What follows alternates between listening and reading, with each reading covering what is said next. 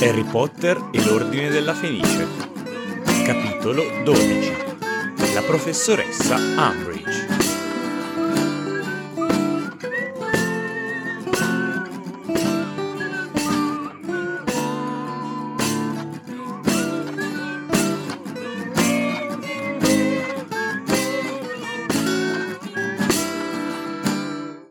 Saper citare qualcuno all'occasione giusta, al momento giusto, con le parole giuste è sicuramente un dono. Ancor di più è un dono saper, anzi, poter dire di fare quello che si dice. Bentornate e bentornati a questo nuovo episodio del Ghirigoro. Perché abbiamo detto questa cosa qui? Perché iniziamo con una discussione, chiamiamola discussione, no, un dialogo tra Harry, Ron e Hermione eh, in cui Ermione cita a memoria parole di Silente dette mesi e mesi prima, parlando dell'unità, del, del fatto di dover stare insieme contro un nemico comune, di quindi dover mettere da parte i contrasti personali, gli screzi, le rivalità, riferendosi un po' alle parole del cappello parlante, un po' al litigio avuto da Harry con Simus la sera prima, in realtà poi dicevo che è più difficile mettere in pratica quello che si dice perché poi Ermione è la prima che dice di chiudere quella boccaccia a lavanda quando sostiene anche lei una, eh, un'opinione diversa da quella che racconta Harry. È un episodio questo che ha due temi cardine. Il primo è la didattica, incontriamo tante lezioni, tante diverse lezioni, tutte differenti per difficoltà, e poi sul litigio, perché abbiamo tanti litigi, tante discussioni ma ne le vedremo con ordine. La prima cosa che mi è venuta in mente è che l'anno scorso anche avevamo un nuovo professore che però è stato presentato come Malocchio Moody, il capitolo a lui dedicato eh, si chiamava, anzi non nome e cognome, ma soprannome e cognome del professore. Qui invece si tende a sottolineare che la Umbridge è una professoressa, mica che poi ce lo dimentichiamo, perché effettivamente si comporterà poco da professoressa, ma Scusate, sto andando davvero troppo avanti, quindi partiamo dall'inizio.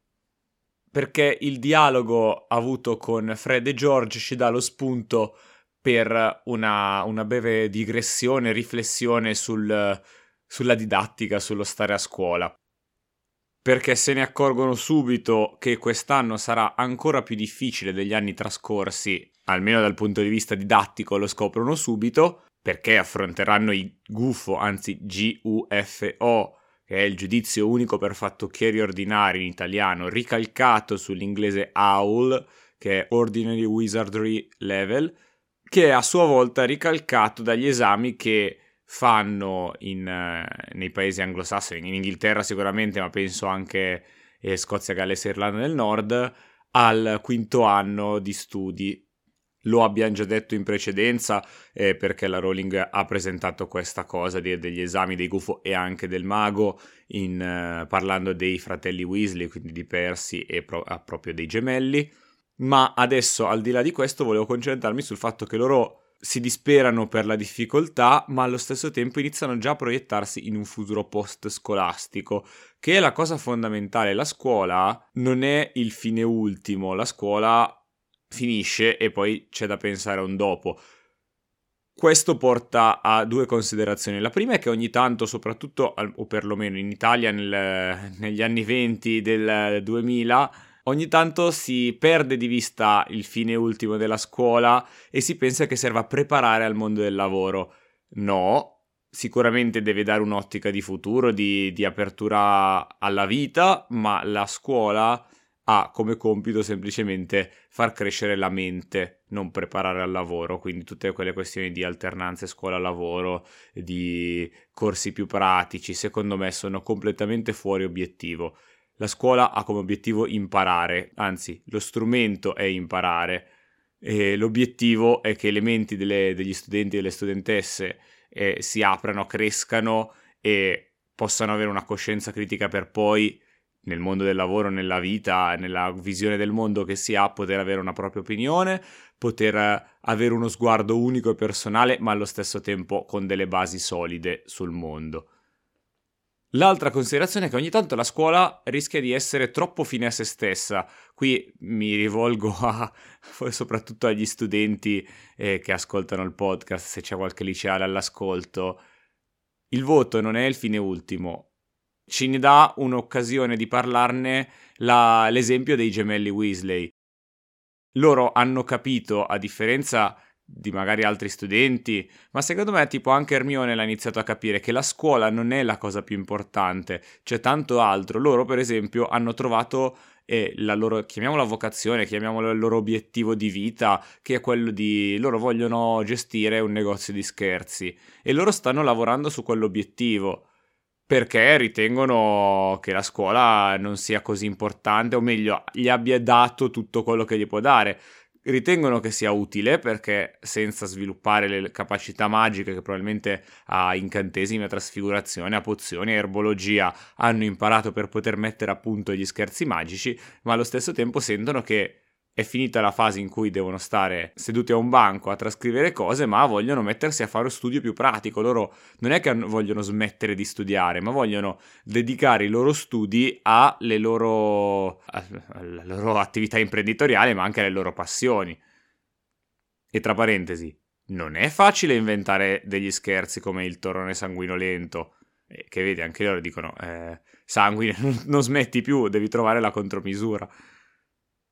Anche Hermione che fino all'anno scorso vedeva gli insegnanti come dei scesi in terra e che l'unico scopo del mondo era sapere cose per prendere buoni voti, ha cambiato paradigma, lo vedremo più avanti in questo capitolo, lo vedremo sempre più avanti in questo libro.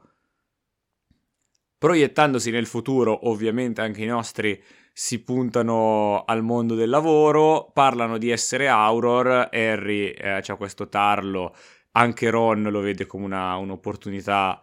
per la sua carriera. Già Hermione inizia a dire: Sì, vabbè, ma l'Auror non è utile. Come non è utile? Combatti Voldemort. E infatti la mia riflessione è: sì, è vero, ma dopo che sconfiggi Voldemort, cioè questo è un periodo eccezionale. Siamo stati tra due guerre, adesso arriverà senza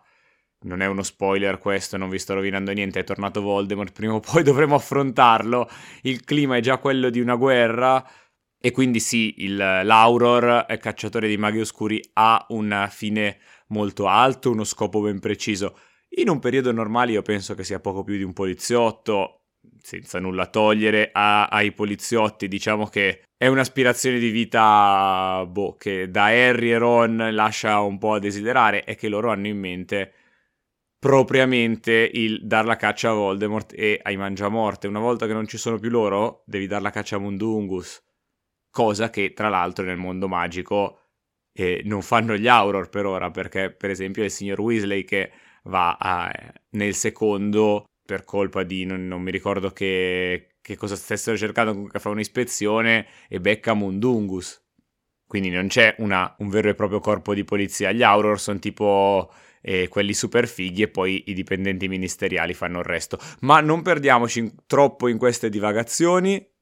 Ermione ancora, tra l'altro, continua a dire di, di voler puntare sul Crepa, che anche lei è un po' fuori fase perché sta facendo la sindacalista per gli altri senza che gli altri lo vogliano. E la scena si chiude con uh, Ermione che prova a scoprire come i gemelli hanno fatto i soldi, diciamo così, da dove prendono la loro fonte per poter fare eh, esperimenti sulle persone pagandole. Harry eh, fa cadere una forchetta sotto il tavolo per non farsi scoprire. Diciamo che ha vari sentimenti al suo interno perché non pensa di aver sbagliato a dare quei soldi, ovviamente, però già se ne è accorto con la signora Weasley che le conseguenze di quel gesto magari possono essere un po' più grandi. La signora Weasley è preoccupata, quindi Harry un po' si vergogna nei suoi confronti di aver messo magari in crisi il rapporto di Molly con Fred e George. Hermione è una bacchettona, quindi Harry non vuole farsi scoprire da lei perché sarebbe stancante dover dare spiegazioni a lei. Con Ron ci sono tante altre implicazioni, ha ricevuto dei vestiti su commissione di Harry da parte dei gemelli e ehm, allo stesso tempo soffre tanto il fatto di essere povero, o meglio, di, di essere molto meno abbiente di, di Harry. Quindi per ora Harry ha la via del silenzio. Lo, sc- lo, dirà? Non lo so, vedremo. Non vi voglio rovinare l'attesa di vedere Harry imbarazzato e impacciato. In tutto questo, a proposito di Harry imbarazzato e impacciato, abbiamo un altro incontro con Cho Chang che torna, anzi lei non è un incontro, è lei che va a cercare Harry per chiacchierare. L'altra volta c'era Neville e la puzza linfa, questa volta c'è Ron che l'attacca sul Quidditch. Diciamo che Cho desiste abbastanza facilmente perché stavolta poteva dire ok va bene Ron ma Harry vuoi venire a fare due passi con me e non lo fa però allo stesso tempo come nota Harry è andata a cercarlo, ci si fa due riflessioni. Harry, se ricordiamo, è dal terzo anno che prova fitte allo stomaco che nulla vogliono dire con il Quidditch, dalla prima volta che l'ha incontrata durante una partita. L'anno scorso ha ricevuto una delusione perché lei ha scelto Cedric invece che scegliere lui, per quanto lei si, si fosse dispiaciuta, ma in ogni caso ha scelto Cedric. E ora a quanto pare sembra interessata ad andare ad avere a che fare con Harry nonostante gli amici di Harry non gli rendano la vita facile. Alla fine Harry sbotta con Ron Hermione, diciamo che c'erano tante piccole cose accumulate, ma la cosa più grande è il fatto che Harry è nervoso e quindi deve sfogare su qualcuno sua, il suo nervosismo, la sua rabbia Ron e Hermione magari sono difficili da sopportare quando battibeccano. Ci sono modi e modi di gestire le situazioni, ti puoi alzare e andare a fare altro oppure puoi sbuttargli in faccia e sclerare. Infatti, dopo che Harry se n'è andato verso l'aula di divinazione da solo, eh, tra l'altro incontra Sir Cadogan come la prima volta che dovevano andare alla, alla torre dove si tengono le lezioni della Kuman Arrivato su, eh, Ron eh, gli porta il messaggio di Hermione che non frequenta le lezioni della Kuman dicendo ok abbiamo smesso di litigare ma Hermione ci tiene a farti sapere che non è colpa nostra, noi siamo gli unici due che siamo dalla tua parte, smettila di prendertela con noi, visto che anche al mattino se gli aveva già sclerato Hermione dicendo ah sì è lì eri con la Wanda a fare le chiacchiere, no io t'ho difeso, brutto idiota. No, brutto idiota non lo dice ancora Hermione, ma probabilmente qualche parolina gli scapperà prima o poi. Ah, vabbè, sono già passato da commentare divinazione, diciamo le tante lezioni, abbiamo anche una splendida lezione di pozioni in cui ancora una volta eh, Piton dà sfoggio di tutta la sua cattiveria facendo evanescere la pozione di che quindi prenderà uno zero, ancora una volta denigrandolo di fronte alla classe, che poi nella bevanda della pace, cosa c'entra l'elleboro? L'elleboro, per chi non lo sapesse, è una ranuncolacea che cresce nell'area mediterranea, quindi si è andata a scegliere proprio una pianta esotica per, le, per lei, l'autrice, visto che eh, no, non cresce in Inghilterra, che è altamente tossica, viene usata come, veniva usata in passato come allucinogeno, ma in realtà è molto velenosa per l'uomo e invece questi se, se, la bevono per fare pace. Ma ok, diamo basta a Piton eh, perché non succede niente di interessante oltre alle sue sfuriate, ma arriviamo invece a divinazione dove effettivamente anche lì non succede nulla di interessante se non darci la conferma che all'autrice, alla Rowling piacciono di gran lunga e di più di qualsiasi altra cosa i sogni e la loro interpretazione a questo punto, visto che è 5 anni che ci mette i sogni di Harry, quest'anno ancora più prepotentemente. Ricordiamo tutti il bellissimo funerale di Creature che c'è stato qualche capitolo fa. Stavolta la studiano proprio i sogni, in cui Harry tra l'altro non vuole parlare dei suoi sogni, perché l'interpretazione di essi sarebbe sicuramente qualcosa di brutto che Harry non vuole sentirsi dire. Ma l'interpretazione dei sogni non è una cosa che si inventa la Rowling, ovviamente, ma è una cosa molto antica giusto per... Uh, anzi, non l'interpretazione dei sogni, l'interpretazione dei sogni per la credenza che i sogni prevedano il futuro. Non lo fa la Kuman e basta, ma lo si fa da 4.000 anni a questa parte, perché abbiamo una testimonianza scritta nell'epopea di Gilgamesh, siamo nel 2000 a.C. Uh, nella Mesopotamia,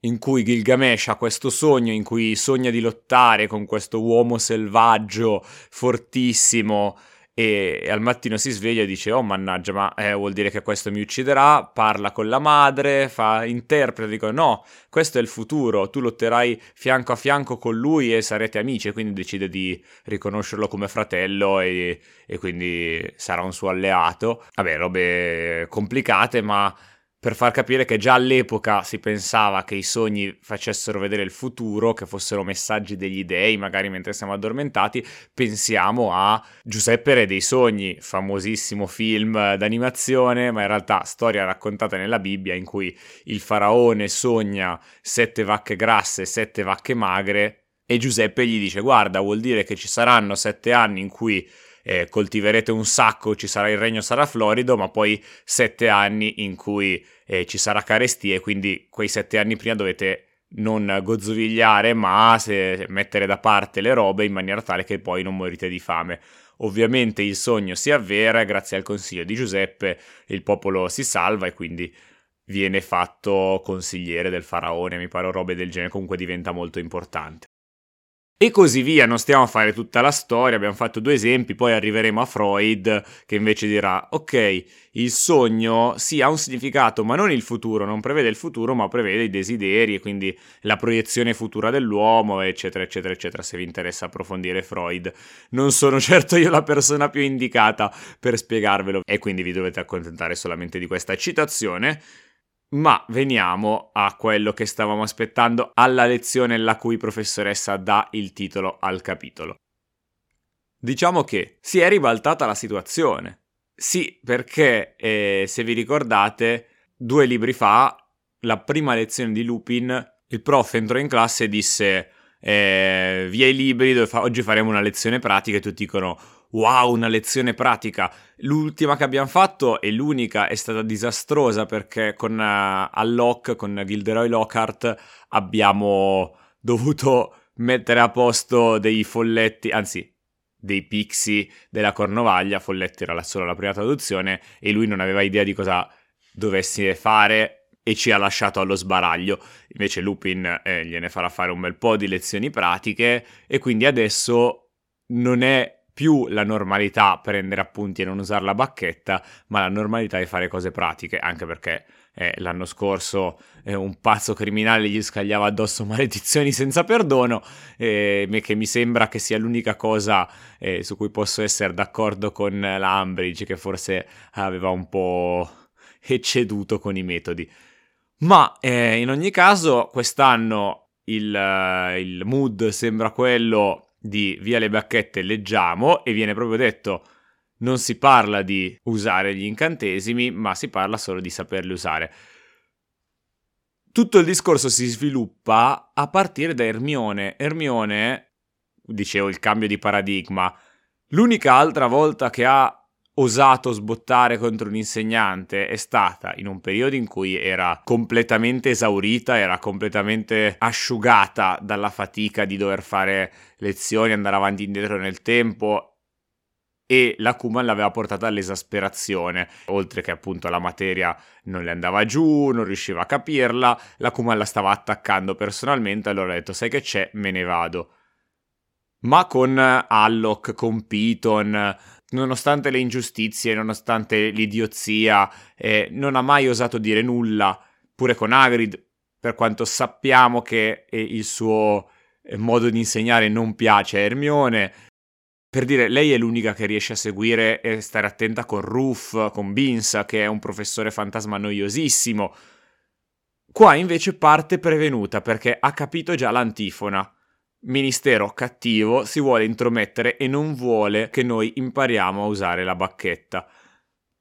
E quindi parte subito alla carica e lancia subito delle domande, ma la, la Ambridge non vuole rispondere. Non è solamente questione di, di stile che dice alzate la mano prima di parlare. No, lei sta distruggendo la conversazione apposta ed è snervante leggere questo capitolo perché davvero sembra di parlare a un muro di gomma che rimbalza indietro le, le, frasi rispondendo con frasi che non c'entrano niente, non si vuole concentrare sul discorso, non risponde con razionalità, perché anche quando poi interviene Harry buttando giù la bomba, lei, non so se per panico, se per modo di se non dico la, cioè se faccio finta che non esista una cosa non esiste se lui non mi vede io non lo vedo anzi se io non lo vedo lui non mi vede e tutti questi discorsi qua totalmente senza senso e, e quindi Harry ovviamente sbrocca perché eh, ci è portato poverino non era anzi è apprezzabile il fatto che lui non ha cominciato hanno incominciato gli altri lui è arrivato solo a un certo punto nel discorso perché lui ancora non, non ha eh, elaborato, non ne vuole ancora parlare.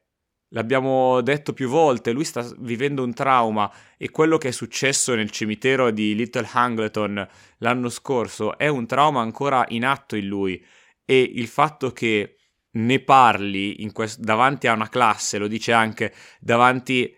ai compagni che sono desiderosi di sapere cosa è successo con quel cimitero perché nessuno lo sa, gli fa male, non vuole farlo, però alla fine si sente in dovere di farlo. E questo in realtà secondo me può anche muovere, nel senso che Simus eh, sente la versione di Harry e senza che se la stia prendendo con lui, ma se la prende con un'altra persona, e il fatto che Harry, pur consapevole del rischio, pur consapevole, cioè non è un mitomane, qui sta andando... Eh, rischiando grosso, eppure continua. Oh, forse un po' di ragione ce l'ha, o meglio, forse non sta mentendo così spudoratamente questo può essere un buon modo, eh, diciamo, combattere una, contro qualcun altro e non contro chi ti sta intorno. L'Ambridge sembra che voglia emulare alla Storm Moody, o meglio Barty Crouch Jr., e scagliare maledizioni senza perdono contro Harry quando poi alla fine dice vieni qua e lo manda dalla, dalla McGranit in quanto eh, responsabile della sua casa, della casa di Grifondoro. Harry in quel momento è totalmente irrazionale, arrabbiatissimo, eh, nel senso con Pix bisogna basta avere un po' di furbizia e non alimentare la fiamma, ovviamente lui poche volte in realtà ci casca, mi ricordo nel secondo anno quando c'erano Nick quasi senza testa e Justin eh, pietrificati, lui diceva per favore Pix non dire niente, per favore Pix, e quindi stavolta anche gli risponde male, quindi Pixini lo, lo, prende in giro, lo vede arrabbiato, quindi gli canta le canzoncine, lui sbotta e la McGranit va, va lei da lui invece di lui da lei. Harry ancora, quando entra nello, nell'ufficio della McGranit, è arrabbiato e le risponde malissimo, che lei dice allora è vero? E lui è vero che cosa? E poi però si, si, si rende conto di con chi sta parlando, la figura che rappresenta la McGranit, ma soprattutto il rispetto che lui ha per la McGranit. E quindi aggiunge professoressa. Vabbè, Harry si calma un attimo, prova a ragionare. La McGranit qui, vabbè, a parte che dà vita a una delle scene più iconiche, ovvero prendi un biscotto Potter, perché fuori contesto probabilmente pensa che con i biscotti lui si calmi e invece dice non essere ridicolo quando lui rifiuta e allora Harry si sente obbligato a accettare il secondo biscotto. Ma poi gli fa un ragionamento diverso dall'essere professore alunno ma è da alleato nonostante ci siano comunque i gradi diciamo così ma gli dice Harry svegliati questa sai perché è qui sai contro cosa combatte contro di noi combatte combatte a favore dell'ignoranza e se tu gli dai modo, loro ce l'hanno con te, se tu gli dai modo vivrai una vita d'inferno e il messaggio che vogliamo dare non riuscirà a passare. E nonostante fa tutto questo discorso, poi alla fine dice, vabbè Harry, alla fine tanto è così, eh, reagirà magari sempre così, gli posso dire di stare bravo, però sa quello che sta succedendo perché non è da solo. Infatti gli dice almeno ascolti quello che dice Hermione, è consapevole che Harry ha, ha intorno gente che lo aiuta e non è solo e questo la, la, rende tranquilla perché si fida molto della giovane McGranit, ovvero Hermione. Dopo la sfuriata, dopo i consigli della, di Minerva, eh, mi permetto di chiamarla per nome, direi che quello che da dire eh, su questo episodio, su questo capitolo, si è esaurito. Per la seconda volta di fila non chiamiamo la professoressa Kuman a parlarci perché non ci sono eventi che ci portano nel futuro e i nostri sogni non li vogliamo rivelare e di conseguenza vi do appuntamento a sabato prossimo, sempre qui al Ghirigoro.